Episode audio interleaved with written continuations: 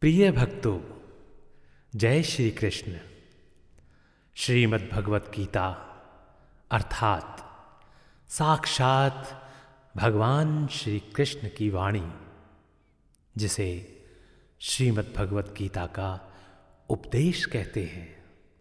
भक्तों, यह विषय इतना प्रिय है कि इस पर असंख्य बुद्धिजीवियों ने कार्य किया है।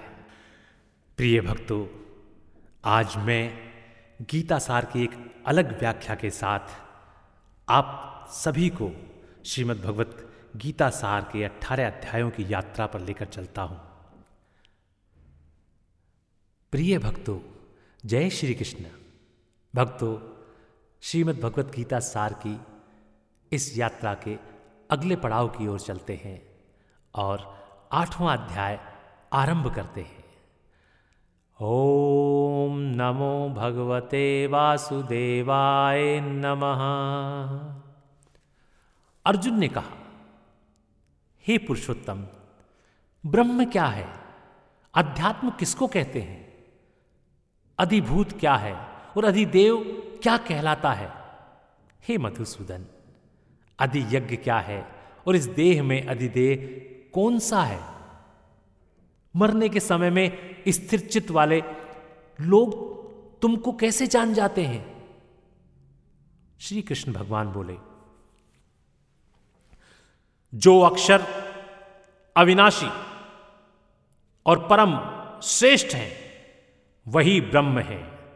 प्रत्येक वस्तु का स्वभाव अध्यात्म कहलाता है और समस्त चराचर की उत्पत्ति करने वाला जो विसर्ग है, वही कर्म है। जो देह आदि नाशवान वस्तु है, वही अधिभूत कहलाती है। विश्वरूप जो विराट पुरुष है, वही अधिदेव है। और हे पुरुषों में श्रेष्ठ, इस देह में मैं ही अधियज्ञ हूँ। अंत काल में जो मेरा ध्यान करता हुआ शरीर त्याग करता है, वह निसंदेह मेरे शरीर को पाता है। एक कुंती पुत्र, अंत समय में मनुष्य जिस वस्तु का स्मरण करता हुआ शरीर त्यागता है, वह उसी को पाता है। इस कारण तुम सदैव मुझ ही में मन को लगाकर मेरा ही स्मरण करते हुए संग्राम करो। तुम निसंदेह मुझको ही आकर मिलोगे। हे पार्थ, अभ्यास रूप योग से युक्त हो। दूसरी ओर न जाने वाले मन से सदा चिंतन करता हुआ पुरुष परम और दिव्य पद को ही प्राप्त होता है। अतएव, जो अंत समय में मन को एकाग्र कर भक्ति पूर्वक योगाभ्यास के बल से दोनों भवों के मध्य भाग में प्राण को चढ़ाकर सर्वज्ञ, अनादि, संपूर्ण जगत के नियंता, सूक्ष्म से भी सूक्ष्मतर, सबके पोषक, अचिंत स्वरूप, सूर्य के समान प्रकाशवान, तमोगुण से रहित परम पुरुष का ध्यान करता है, वह उसको मिलता है। वेद के जानने वाले, जिसको अक्षर कहते हैं वीतराग होकर सन्यासी, जिसमें प्रवेश करते हैं, तथा जिनको चाहने वाले ब्रह्मचर्य का आचरण करते हैं, उस परम पद को तुमसे संक्षेप में कहता हूँ, जो सब इंद्रियाँ द्वारों को रोककर, मन को हृदय में धारण कर, प्राण को मस्तक पर ले जाकर समाधि योग से भी स्थिर, ओम, इस अक्षर का उच्चारण करता हुआ जो देह को त्यागता है, उसे मोक्ष रूप उत्तम गति प्राप्त होती है। हे पार्थ, जो मुझमें ही मन लगाकर नित्य प्रति मेरा स्मरण करते हैं, उन सदैव स्मरण करने वाले योगियों को मैं बहुत सुलभ रीति से प्राप्त होता हूँ। मुझको प्राप्त होने पर परम सिद्धि को प्राप्त करने वाले महात्मा गण फिर यह जन्म धारण नहीं करते, जो नाशवान और दुख का घर है हे अर्जुन, ब्रह्मलोक पर्यंत जितने लोग हैं, वहाँ से लौटना पड़ता है, परंतु मुझमें मिलने से फिर जन्म नहीं होता। हज़ार महायुगों का एक दिन होता है और हज़ार महायुगों की एक रात्रि ब्रह्मा की होती है। जो उन बातों को जानते हैं, वो सब जान जाते हैं, वो सब ज्ञानी हैं। ब्रह्मा का दिन होने पर अवयव से सब व्यक्तियों का उदय होता है और रात को उसी में लय होता है।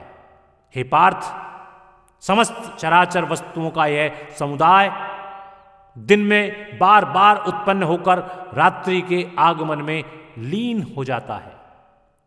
इस अवयव से परे दूसरा सनातन अव्यक्त है, जो इन सब के नष्ट होने पर भी कभी नष्ट नहीं होता। उस अव्यक्त को ही अक्षर कहते हैं।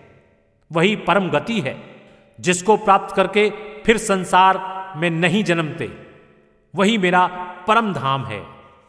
हे पार्थ, जिसके अंतर्गत सब प्राणी हैं और जिसने उस समस्त जगत का विस्तार कर रखा है, वह श्रेष्ठ पुरुष अन्यन्य भक्ति से ही मिलता है। हे भारत श्रेष्ठ जिस काल में योगी जन देह छोड़कर फिर नहीं लौटते हैं और जिस काल में अग्नि, प्रकाश और दिन शुक्ल पक्ष हो, ऐसे उत्तरायण के छह महीने में मृत्यु को प्राप्त होते हैं। धूम्र रात कृष्ण पक्ष, दक्षिणायन के छह महीने इनके मध्य गमन करने वाले चंद्रमा की ज्योति को पहुँचते हैं और लौट आते हैं।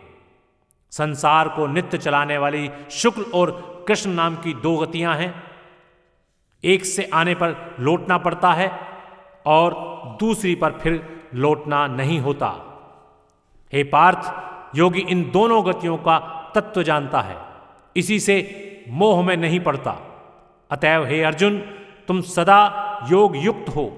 वेद, यज्ञ, तप और दान से जो जो पुण्य फल बतलाए गए हैं, योगी उन सबसे अधिक ऐश्वर्य पाता है और सर्वोत्तम आदि स्थान पाता है।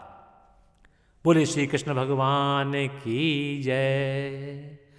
और भक्तों, यहाँ पर श्रीमद् भगवत गीता सार का ये आठवां अध्याय भी समाप्त होता है। बोले श्री कृष्ण भगवान की जय। ओम नमो भगवते वासुदेवाय नमः। नमः नमः।